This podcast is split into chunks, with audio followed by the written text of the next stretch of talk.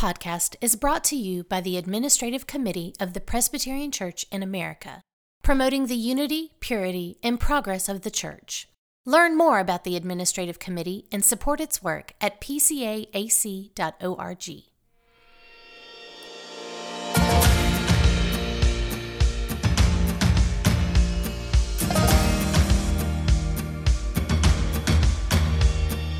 This is Gifts and Graces.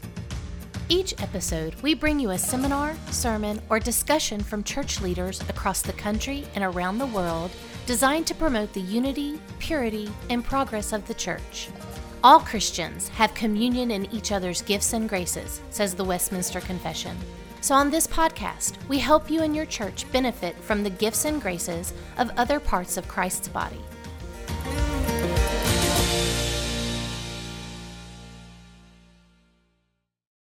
On this episode of Gifts and Graces, we get to hear from Randy Pope on characteristics of a healthy church. Randy is the founding pastor and the president of Life on Life Ministries at Perimeter Church in Atlanta, Georgia. This was originally recorded as a seminar delivered at the 2014 General Assembly. Let's listen as Randy shares what he has identified as fundamental characteristics that contribute to church health. Glad to have you here as we uh, should have information on the seats for you to pick up to kind of walk through what I've been asked to speak on the characteristics of a healthy church. Uh, let me begin by saying uh, I, I, think very just the very subject of talking health in church is very very important. The very fact that I've put a list together, uh, you'll find that this list is is not a correct list. It's just a list that that helped me begin to think from my perspective what is a healthy church. I think churches need to have something like this where they've got a, at least something to evaluate every year how are we doing as a church because uh, today health is not an important thing in most people's minds. Uh, people come to your church wherever you are and they decide to join or not join not because it's healthy is it enjoyable? Do I like the people? Is the guy a good speaker? Does it have entertaining stuff for my children? Which doesn't necessarily mean it's a healthy church at all. And so, though I certainly am a proponent of church growth, that we ought to be trying to grow the churches as large as we can grow them and so forth, that's not really the thing we're looking for. It's, that's a byproduct of being a healthy church. I've often said to our staff, I feel like I sit in a control booth of the church, and there are little knobs that I've discovered, and I keep discovering all the different knobs that are a part of leading church. And I realize that if I turn this one the correct way and I turn that one the correct way, the church could grow as big as you wanted it to grow. But unfortunately, when you turn those knobs that particular way, that particular growth might cause us to be far less healthy as a church. So, what we're looking for is that ideal where you become as healthy as possible, which takes you to the maximum growth that your church is potential to offer to the kingdom. So, the growth uh, can't be the primary target. It's got to be the health of the church. So I see churches all the time, they've got their goals for what they want to do in terms of growth. We want to grow by this many people, we want to reach this many people, we want to do this. But that's a dangerous thing. I think what you've got to do is have a plan. What is the health goal of our church? So these are basically, you know, some standards toward which we can strive and look at on a regular basis. I look at this list all the time and then try to evaluate how are we doing in these areas. So again, these are just mine, and you would come up with different ones perhaps. And there's no correct list, but let me uh, address some of these because they may just open up some areas of thought that are new to some of us that'll carry on a, a conversation that keeps going. What I would encourage, if you find this profitable, is to take this list, create your own list, and then go before your leadership and say, let's discuss this one. How do we think we're doing in this arena? And then dig into it as far as you want to go. Okay? So I'm just going to obviously be able to spend a few minutes on each of these, and we'll do that uh, rather hurriedly. Number one, they embark on a journey of faith. I put that as a first uh, on my list because without faith, it's impossible to please God. And if anything is missing, I, I think in our churches, we, we might admit it's faith orientation. That we do so much by calculation, so much by thoughtfulness and planning, and all those things are good. But, but where is that faith element? So I was just searching where to go in ministry, how God would use you know our lives, as Carol and I had now been married and looking for our call. And uh, I had an experience with a man. Some of you have heard the story with Dr. John Edmund Haggai, and I was asking him about call and direction, and he said, "Man, you got it all wrong. You've missed the whole point." And I said, "What do you mean?" He said, "You're talking about a career. You're talking about a job. You're talking about a a, a particular." Said those aren't important. He said it doesn't matter whether you go overseas or you stay in the states, whether you go what people call secular to a spiritual, you know, employment, whether you uh, whether you're parachurch or church, he said those are really such secondary issues. And I sat there thinking, what's the primary issue? I have no idea where you're headed. And he says the only thing that's really important is this. And then it's what he said that whatever you end up doing, which isn't a big issue, but whatever you end up doing, that you attempt something so great for God that it's doomed to failure unless God be in it. And boy, that slapped me hard. When I heard that, I went, wow. That's what I'd like to do. I'd like to give my life to something that, eh, you know, when it's all said and done, you'll say, I couldn't do that. God had to do that. It was obvious that it was beyond what I could do. Now, what that does is put you in a very uncomfortable position a lot of times. I can remember vividly where I began to 25 years in the ministry or whatever it was, 20, 20 years, um, I, I began to, probably wasn't that 15 years into the ministry, uh, I began to sense a, a call to leave Perimeter Church where we'd been, and everything was, you know, moving along. But we were in the middle of a relocation project that was very big, a lot of things going on, and uh, and I started finding myself very weepy. I started crying, which I don't cry very much. I need to cry more, and I and I was finding myself. Carol saying, "What's wrong?" and you know, would it be a, appear to be a, a classic midlife crisis of some sort? But I, I told her, I said, no, I think God's calling us away from the church we love. And I'm not going to tell the whole story of how it happened, but uh, God revealed in a very, very clear way that God wasn't asking me to leave. It was, I really, truly, truly believed we were going to fail in the big attempt that we were involved in called a relocation. I was absolutely, thoroughly convinced it would fail and it was going to mar my reputation and my uh, my plan, everything. But if I left, then I could just say, who knows how it would have gone? I just left. God called me away, and I realized that time God wasn't calling me away. He was calling me to be faithful. Maybe He was calling me to experience failure, and uh, and I remember that was a huge hurdle to say, okay, failure is okay. You know, you got to embrace the failure with the uh, things that go well, and if that be the case, that be the case. So it's a scary thing. I just went to our leadership. We're now uh, today is our 37th uh, anniversary of being at Perimeter Church, and and uh, I, I remember uh, three, four, five weeks ago, I'd spent away, uh, spent a time away planning and thinking and looking at the future and what God had for me for the next years and uh, so forth, and and I remember having a distinct sense that boy, we need to take a, a risk, a huge risk in a new direction to make us go where we need to go to the next level perimeter church. And, and my immediate thought is, I don't want to do that because that's very possible to fail. And I'm at the end of the road. I don't want to go all this time and now here I have a end off with a big failure and so forth. And I went to the leadership and I said, I need to know from you guys. Do you want, as we go into a transition in the years to come, do you want to play safe and know that we're stable and strong and everything's good?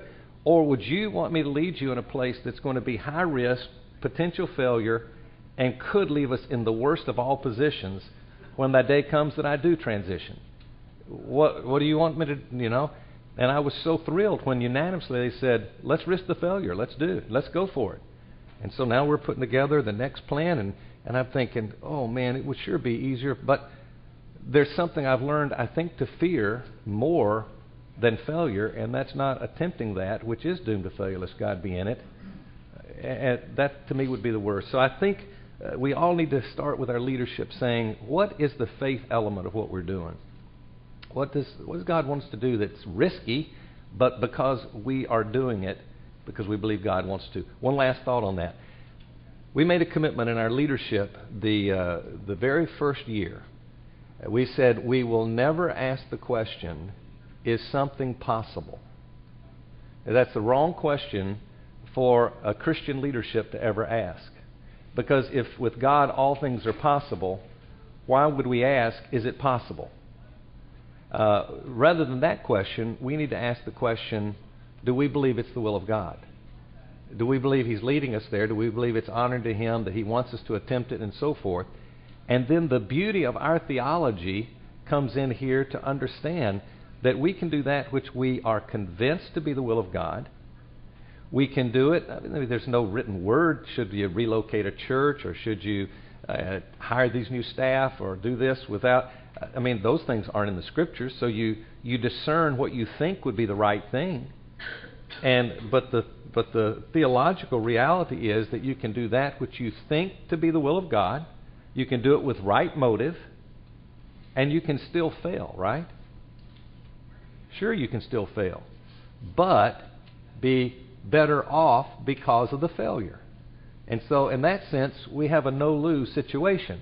If we're just in our heart trying to do what we think God would have us to do, even if it leads us to failure. So, I, I just think this whole concept of faith has got to be first and foremost with our leadership and say, are we really living in a faith element, or are we just running church now and, and trying to do it again another year? Maybe the way we did it last year, let's just keep it going. No, what's the faith element to be applied? Okay? If you want to pop up a hand or stop or say something or ask, feel free. Okay? Number two, they choose influence over success. I was uh, I was reading a book that I commend to, all of you. It's uh, The Church of Irresistible Influence. It's a tremendous book um, uh, written by a fellow named Robert Lewis. And uh, though I maybe have changed the illustration a little bit, it's been so long since I read it, so if I'm not doing him justice in it, know that I may have changed it a bit. But, but I remember the story, and uh, uh, it, it, was the, it, it was the story of a of a person who moves into a coastal community and they're living on the shore line.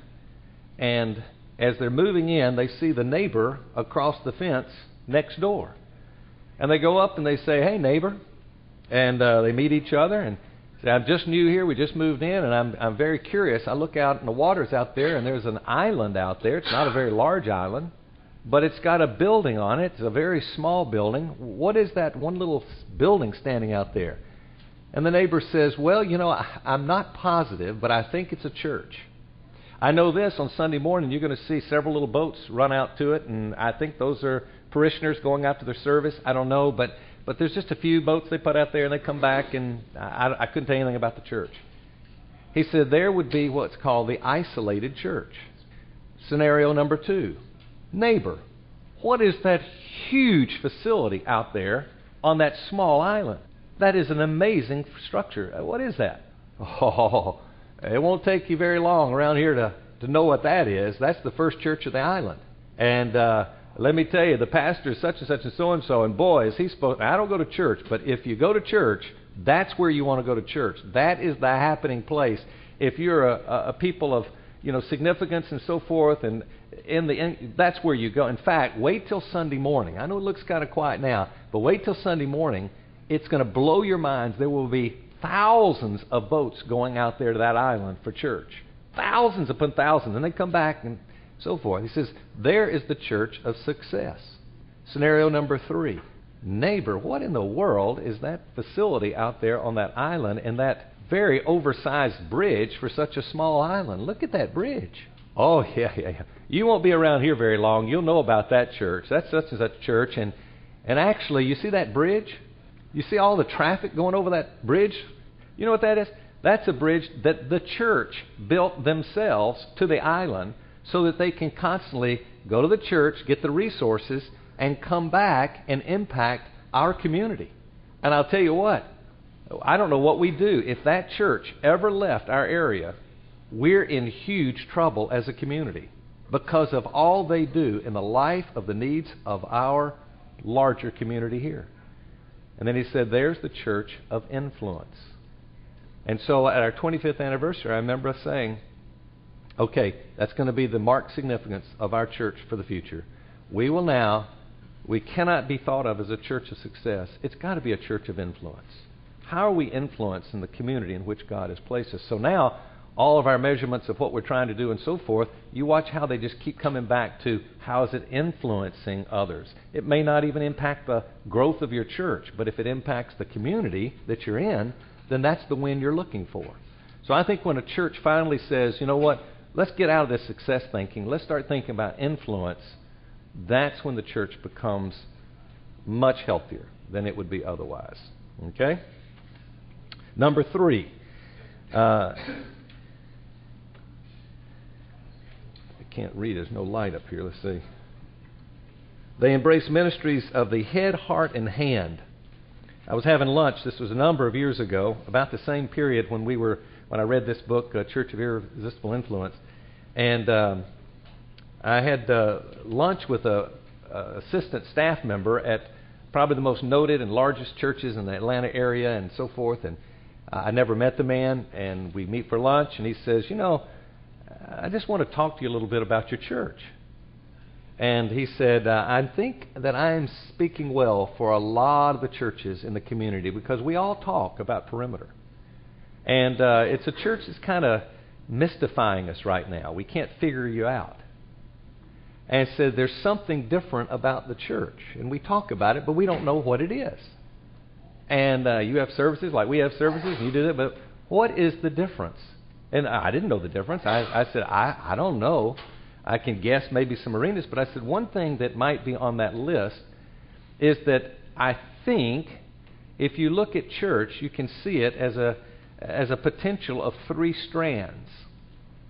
And uh, the first strand is what I'm going to call the head. The second, I'm going to call the heart. And the third, I'm going to call the hands.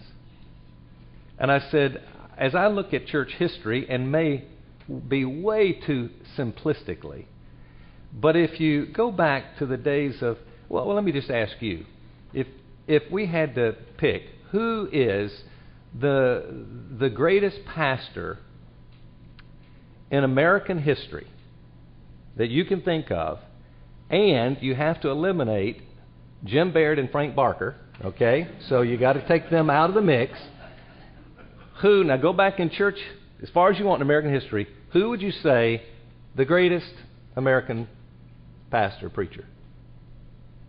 Throw me a name. John, I, you know, I do this, and I don't do this just in reformed circles. I ask that question in church conferences of all different types.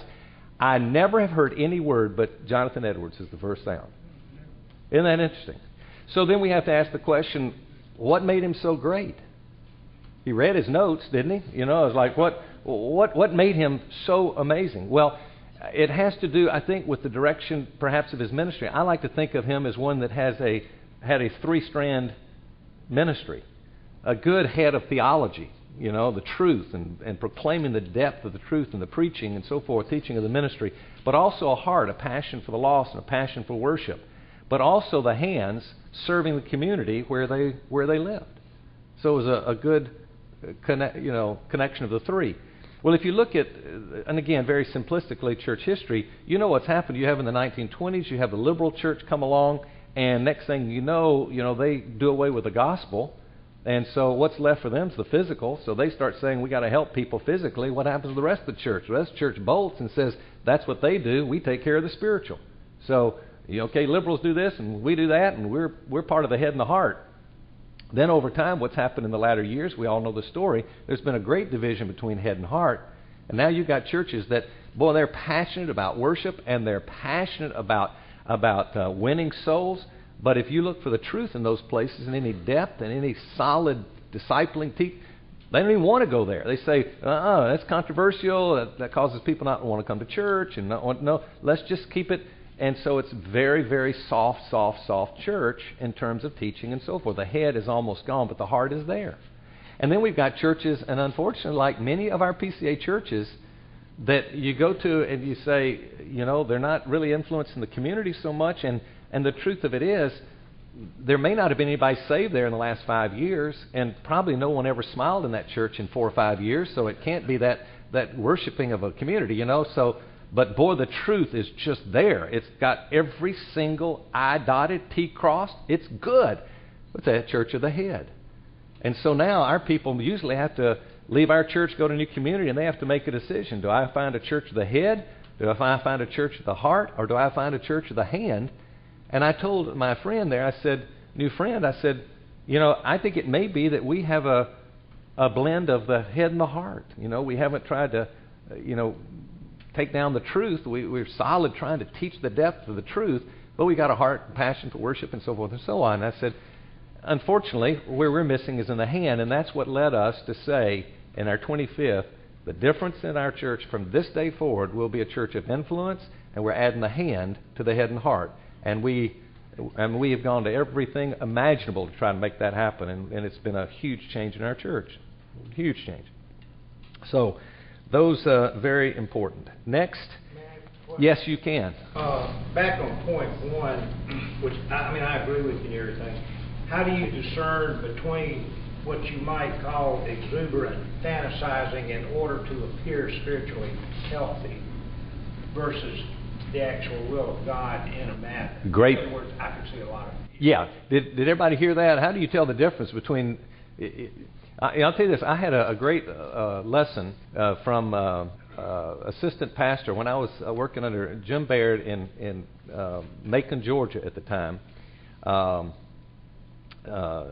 Dr. Uh, G. Allen Fleece, I don't know if maybe you know that name, but Dr. Fleece was working on the staff there. And, and the elder group that I was privileged to sit in on at that time as a kind of an intern uh, had the debate about something that was faith oriented, and several of the elders were arguing that's foolishness, that's not faith, that's foolishness, and the others were saying no, that's faith, we need to, to do it, and so forth. And and, uh, and Dr. Fleece was there, and and and, uh, Jim Baird asked him, said, Would you address this for us? And, and, it, and I remembered it forever.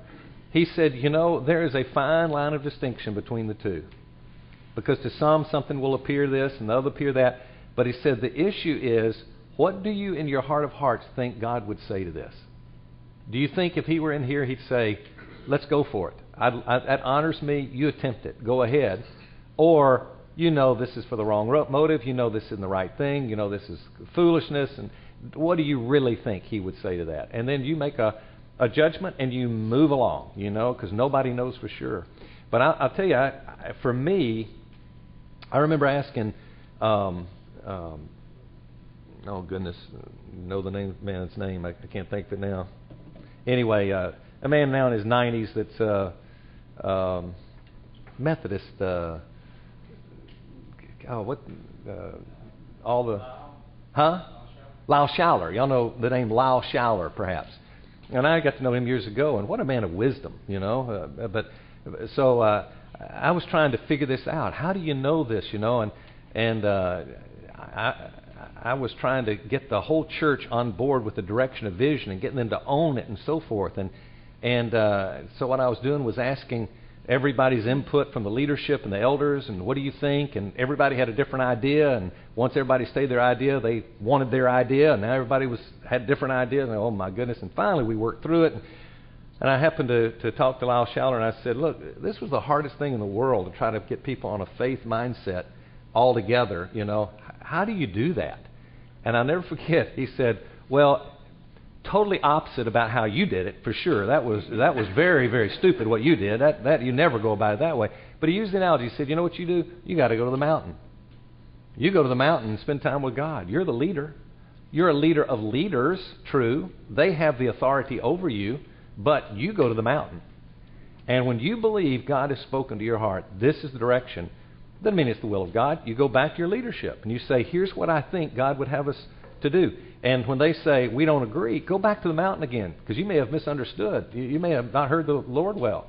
We're all fallible, you know, so you go back and you may say, yeah, I tweaked that a little bit. Come back. What do you think about this?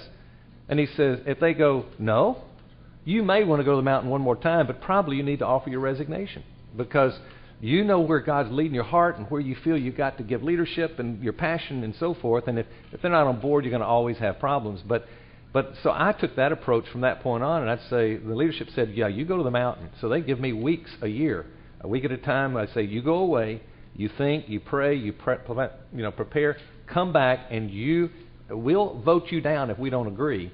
But I think that's how you do it. And it starts with a leadership, and I have to come back with a compelling belief of why I think God says so and see if they agree. And if they do, then you move along. We did a relocation of the church and years ago, and somebody came up to me in the middle of it and they said, Well, how do we know this is the will of God? How do we know it's the will of God? And I looked at him and I said, Oh, it's a 100% sure this is the will of God. God wants us to, to uh, go about this relocation plan. And he said, How in the world do you know that's the will of God? And I said, Oh, very simple. Our elder said, Do it. They voted. There's the authority of God, you know. It's the will. Now, doesn't mean we're not going to fail. What we're doing may be stupid, but we're doing the right thing. You know, it may end in failure, but we'll be better off because of our failure because the elders said this is what we believe, and we prayed and we decided let's move along. So, okay, good question. Number four, I'm gonna have to read my bigger thing here. I can't read this. Need some light up here. Uh, they are intentional about making mature and equipped followers of Christ who make mature and equipped followers of Christ. Um, you know, I have spoken on that time and time again, discipleship, and, and we have stuff recorded there, and we have staff here, as Charles uh, with our Life on Life, and a number of others, uh, Bill back there. But uh, all I'll say on it is this the single most important decision in direction of our church that's ever been taken, without question, by far, was when we decided that we would move the heart of our church toward what we call life on life missional discipleship. Right then is when leadership development started blossoming. That's when people began to be given their lives away, impact was made. I, am telling you, it's not perfect by any stretch of the imagination, but it is so far better than any other plan of ministry, in addition to the preaching of the Word of God, that you're going to ever find. There's no question. When people start thinking it is my role as a more mature Christian now to take a handful of other people and in my life impact their lives, giving them the truth, but doing it around a life model. And uh, you know, I, I, I met with a young pastor yesterday, and I'd not met, and, and he said, you know, what what what what do you say is important? What do you? And I said, you know what? There are three things. You just give yourself to these three things for the rest of your life, and uh, you're going to be you're going to be okay. The ministry will be good. I said, outside your family, you know, whether you have a family or not, or how much or how old they are, but you got to deal with your family is a priority. But outside of that, you you be a sincere worshiper of God. You worship God daily, part of your every day. You worship God.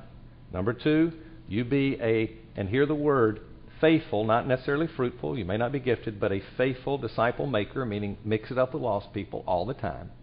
Mix it up with lost people. Always be meeting with lost people. Always know lost people. Always be trying to witness lost people. And then number three, you be an effective disciple trainer. Always have a few people that you're investing your life in their life for the sake of their maturity that they can multiply in the lives of other people. You just keep that going all of your life, and you do that. And I said, now, do you know anybody 70, 75 years of age or older that meets that description, that does all three of those? And he thought, this is a young pastor, he thought and he said, um, he lives in the, the state of Alabama. He thought and he said, one man. Who's that? Frank Barker? I said, yep. Uh, name some others. I can't name any others. Do you find yourself wanting to be like? No, actually, he met another. He, mentioned another man, two men that I know, who I would agree with. And I said, Do you find yourself wanting to be like those two guys? Absolutely. Said, Then why wouldn't you want to have those three characteristics of your life marking you for a lifetime so that when you're 75 or 80, people will be saying, That's the type of life I want? I said, There's the answer right there. And then I said, Now, the way you make that happen, I give you three words. These are, these are my little, these are my words. I just think these are so important. I said, Number one, simplicity. Keep it simple. Keep everything simple. I don't care if people think I'm simple minded, because I am. You know, and if I weren't, I wouldn't mind them thinking that. If simple is what I'm characterized by, it's because that's what's effective. I'll promise you, it's, it's simple. You know, I, I could show someone how to stay in physical condition, in really good physical condition, with five minutes a day, four minutes a day. No doubt in my mind. I can tell anybody. Here's how you can stay in physical condition four minutes a day. But you have to do it every day for four minutes, every day of your life. You don't do it just, you do it every, every, every day, year in and year out, year out. Watch what happens. Really? Yeah, it's like, you know, the old adage everybody, you know, way, way, way uh, overestimates what they can do in a year, but they way underestimate what they can do in a lifetime. It's amazing what can happen in a lifetime. So you just keep it simple, which gives you the next word, which is repetitious. You can do it repeatedly, over and over and over. So I say if it's your personal worship, don't have this incredibly complex way of worship that is so amazing that you can do it for at least a week before you burn out. Why don't you do something very small, very simple that can be repeated every day, every day, every day? And some of those days are glorious days, and some of them are kind of routine, but nevertheless, it's an everyday thing. And you do that year in and year out, year in and year out. Something happens to your heart. When you agree? But we, no, no, we got to make it too complex. Can't be repeated. If it's uh, how you share your faith, have a simple way to share your faith. Don't make it so complex that nobody can do it or you can't do it over and over. Do the same thing over and over, and you see people come to faith. It's just repeat, repeat, repeat. And then the last is model. Whatever you do, model it. Don't just do it. Do it in the presence of others for the sake of their good, and let them learn from you. And that modeling just begins to multiply, multiply, multiply. And next thing you know, a lot of people are benefiting from your life of simplicity and repetition. So, enough on that. Um, next is number five. They equip their people to appropriate the power of the Holy Spirit. Oh, wow. I'll make a prediction. Sometime do this with your church. Say, or, or with a group of small group or Sunday school class or whoever, just for a, an experiment. Do this. These people out of your church, all right? Say, how many of you in the last month have consciously, in some form, very consciously, appropriated the power of the Holy Spirit in your life? Ask them to raise their hand, and you will be shocked to see how few people raise their hand. I say, isn't that interesting? Now, as I read the scriptures, walk in the Spirit, and you won't carry out the deeds of the flesh. The fruit of the Spirit is love, joy, peace, patience, kindness, faith. Wait, now, wait. Those are the most. Who doesn't need love? Who doesn't need peace? Who does? Who? How many people are staying up at night can't sleep because of you know anxiety and well, don't I need peace? And you can go through every one. Well, it says walk in the Spirit, which means to appropriate the power of the Spirit. Well, why not?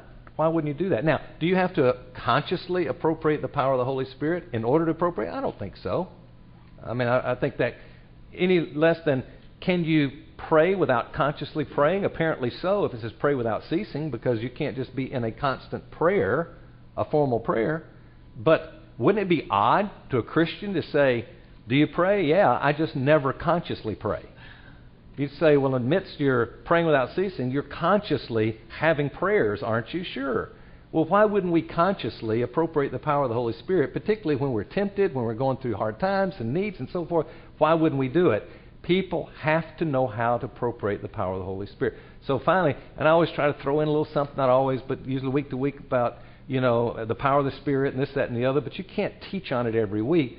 So what I did is I, I finally did a 17 minute message on how to appropriate the power of the Holy Spirit and put it on our website.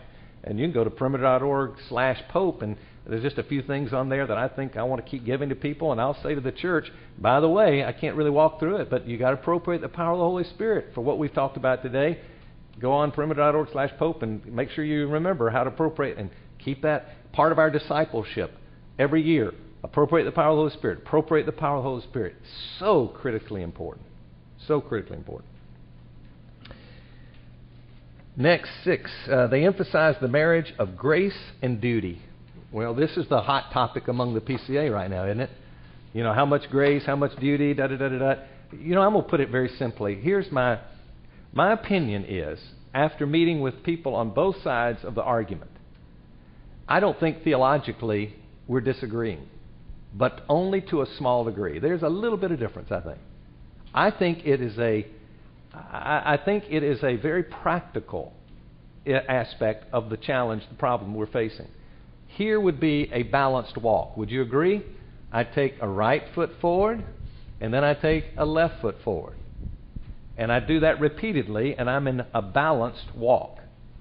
I would like to suggest that the right foot takes the first step, and that is always a step of grace. But when you take a step and your weight moves forward to grace, it will have to follow with the duty that comes along true grace. Response is a heart of obedience in following, right? And so, holiness and sanctification, as we want to be understanding biblical sanctification. Well, we know that if you go over here on the extreme one side, you've got a, uh, a, a, side of, of uh, uh, let's take antinomianism. Well, you know what antinomianism says? Well, there is no law. And what is that? That is a hop, hop, hop, hop on one leg. You can make some motion and distance, but you're not going to go very far very well, right? It's not, it's not balanced. You can go over here to legalism on the right, and that's a hop on the right foot, and it's hop, hop, hop, hop, hop. I don't think we've got legalists in the PCA. I don't think we have antinomians, not in a theological sense. I haven't heard anybody that says I don't believe in grace or I don't believe in obedience. So, okay, we're not technically theological either one. But there is a somewhere in between this balance and this extreme and balance and that extreme, and this is what it looks like in a practice. They hear the pastor say, Gospel, gospel, gospel, gospel, gospel, gospel, gospel, gospel, gospel, gospel, grace, grace, grace, grace, grace, gospel. Oh, by the way, and you need to obey, and it's gospel, gospel, gospel, grace, grace, grace. And then you hear these other people on the other side that say, This is what you got to do, and you got to stop, and you got to start, and you got to do this, and you got to do that, and you got to. And by the way, it's God's grace that does it. And by the way, you got to do it, you got to stop, you got to go, you got to, get, it, you know. And so, but their, their practice is an emphasis so much on one over the other that it gets us back to me to the historic problem we've had in the PCA about the issue of, of uh, Reformed theology and the hyper Calvinist versus or the TRs, whatever you want to call them. And I never could. I'd meet with people that maybe be an extreme, in my opinion, to one end, and they think I'm extreme to the other end, and we talk and say, you know, we actually agree with the same theology, don't we?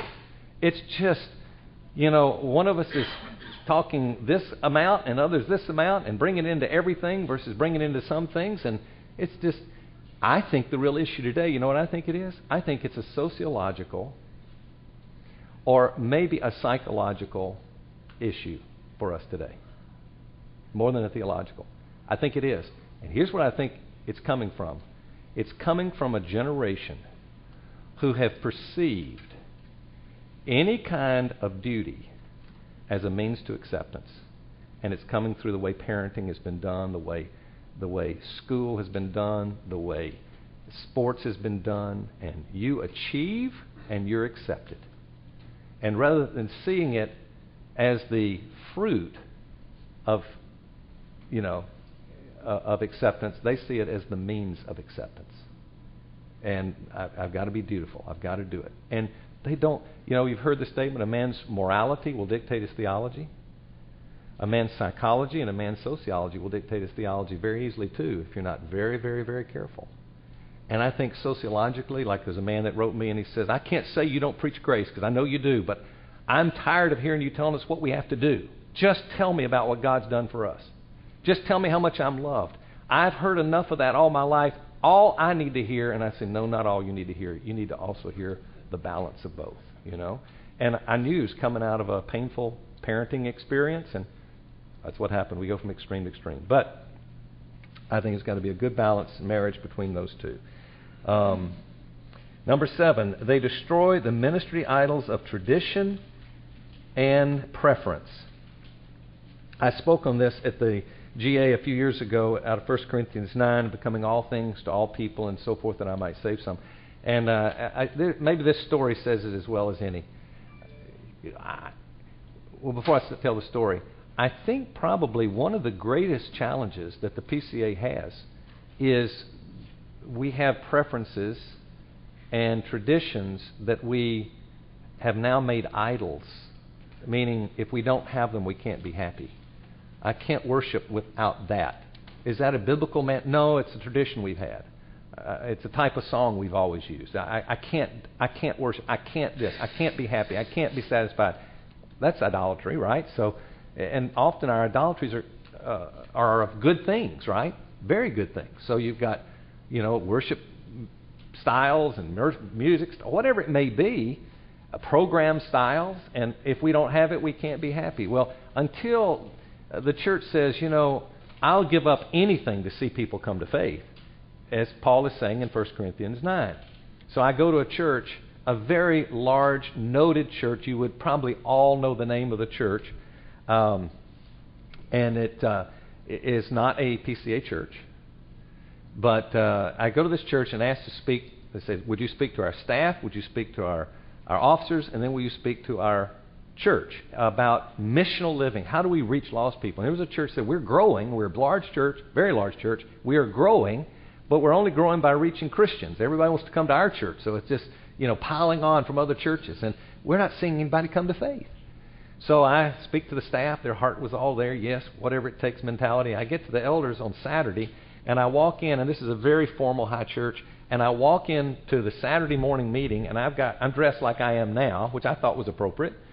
And I walk in, and every man had on a suit and tie on Saturday morning. And I looked and I thought, this is amazing because they had entered into the church building, they had to have a suit on. So you know what Sunday looked like. and uh, so I just simply asked the question. I said, Can I ask you a question? Do y'all really want to reach lost people? Because if you don't, this is a wasted time anyway. Do you really want to reach lost people? Yeah, yeah, yeah. Are you willing to do what it takes as long as you don't have to cross um, biblical grounds to, you know, to reach lost people? Yeah, yeah. I got the corporate nod. And I said, Well, good. So let me just ask the question.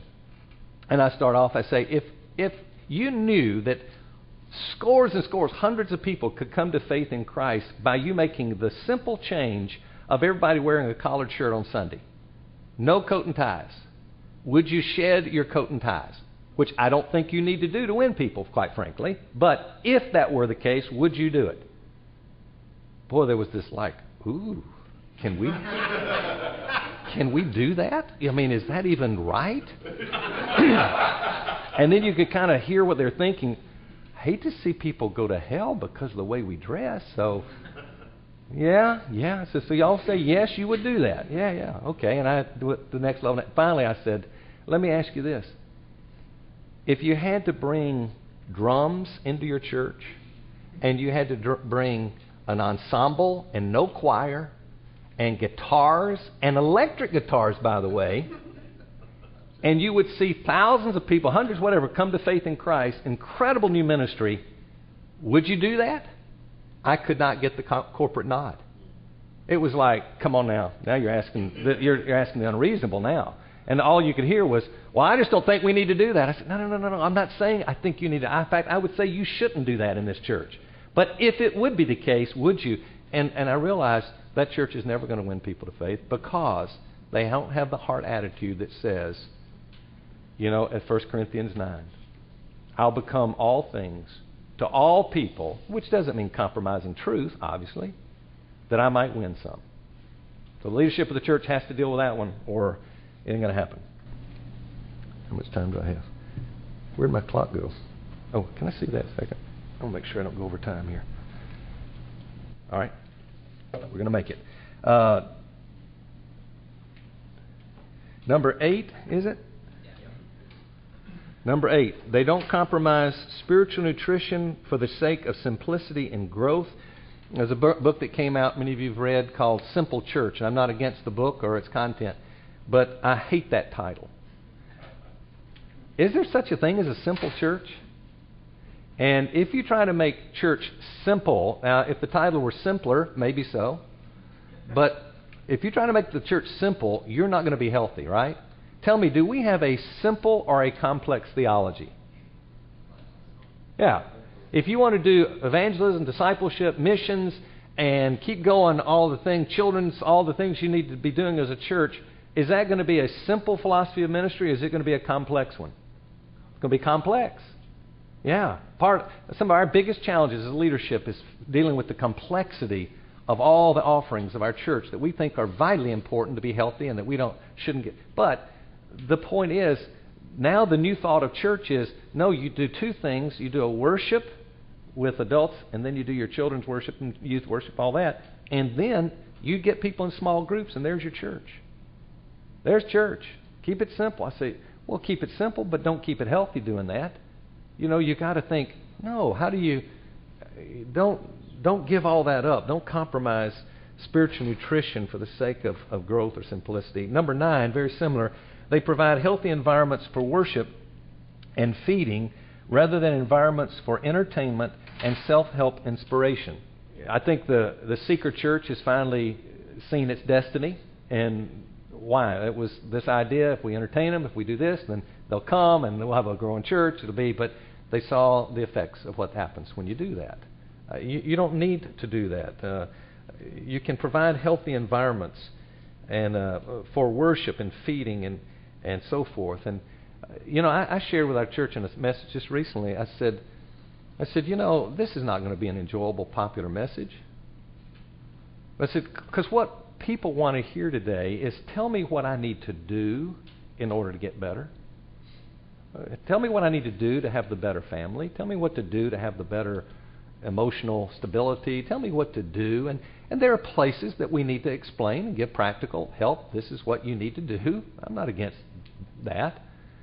But I said, you know, the ministry that, that has primarily delivered that message is going to be probably a very popular church, but not a very healthy church. Because if you want life change, what you want is a steady diet where the majority message is on one of two things how wretched the soul is in and of itself. We call it the depravity of man, right? You better understand how helpless and hopeless we are in and of ourselves, which is talking about the nature of man, who man is.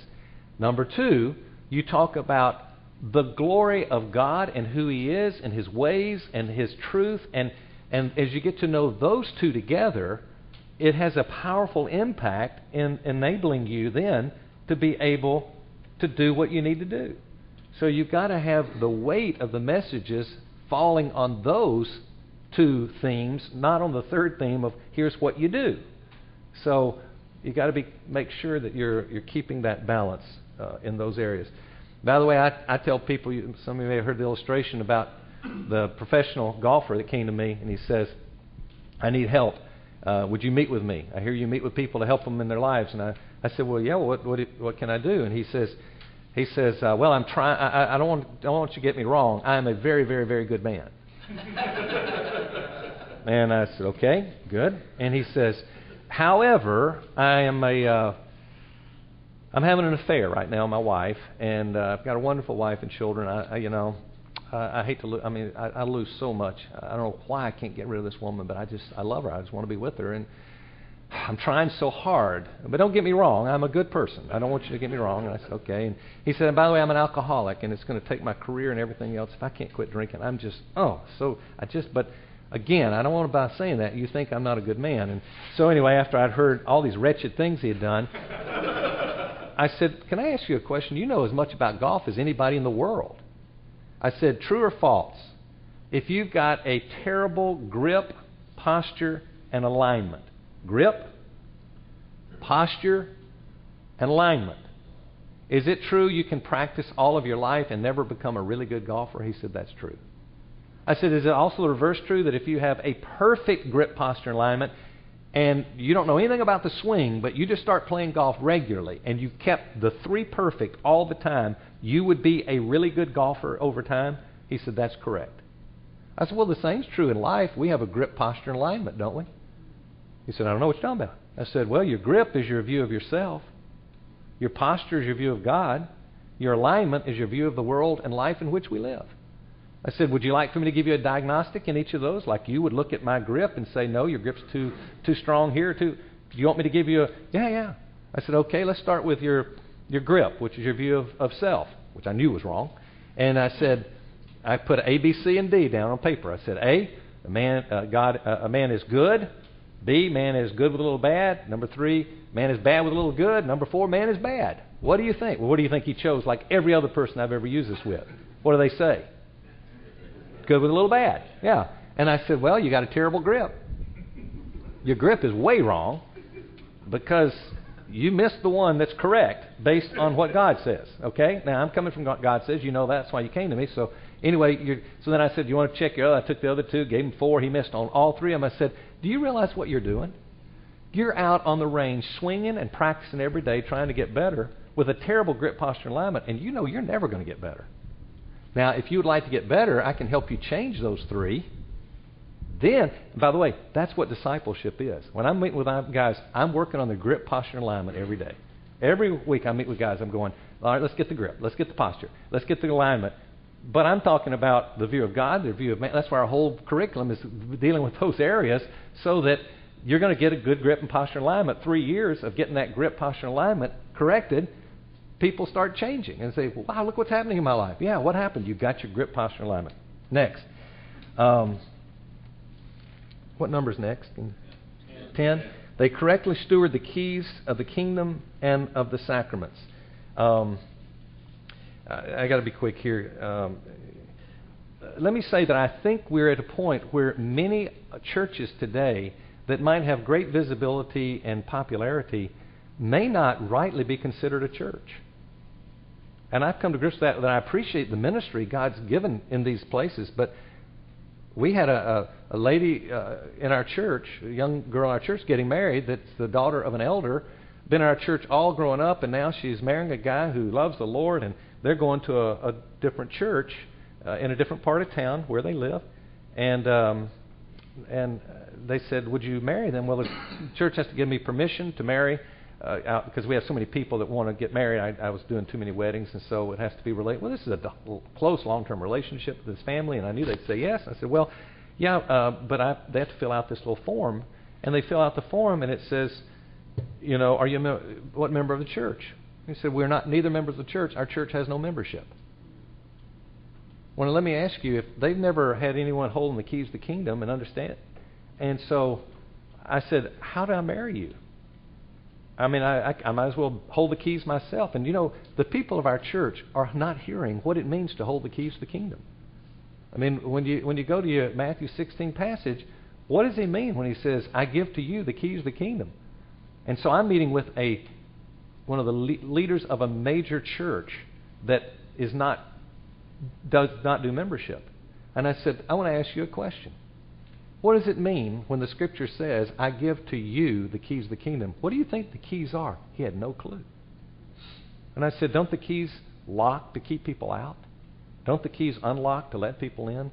Don't the keys unlock to let people in, out, because they no longer believe in Jesus or no longer follow or obedient and so forth? Don't, yeah, well, if that's the if the keys represent the authority of the church, who holds the keys? When he says, "I give to you," the, who do you think gets the keys? Well, there's only three options. One is he gave it to Peter, and therefore we have a pope. We don't believe that. You know, are only two options left, and the option that the 99% of churches today are holding is every Christian holds the keys. Oh, good, I'll discipline me when I'm bad. Are you serious? No. I'm not going to examine me to determine whether I'm a Christian. Somebody else needs to examine me to see if I'm a Christian. Should I be taking the table or not? Do I? I mean, somebody there needs to be discipline, right? There needs to be oversight and authority. So, so with that, um, I, I tell my friend, I said, you know, you're believing that you hold the keys. It's always a plurality that holds the keys. So you don't hold the keys. He was talking to the apostles, the authority of the church, and they laid hands on elders who have the authority of the church. And church, you have no authority in your church. You have no elders in your church. You have you're a huge Bible study with incredible singing. but that doesn't make you a church. You don't have the marks of a true church. If you go back to the Reformation, they wouldn't meet the marks of that, even though I don't think those marks are adequate, but still. So, next. Um, number 11 uh, they underscore as they're.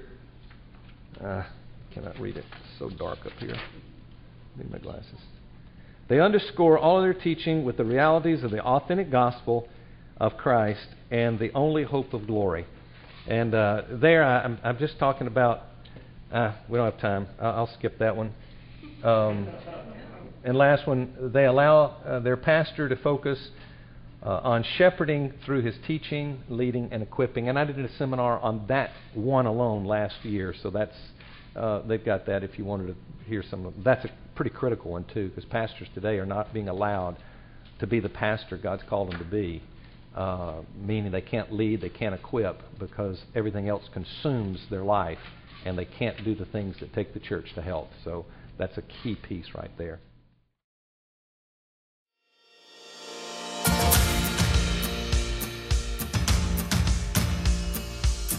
You can hear more talks like this by subscribing to the Gifts and Graces podcast.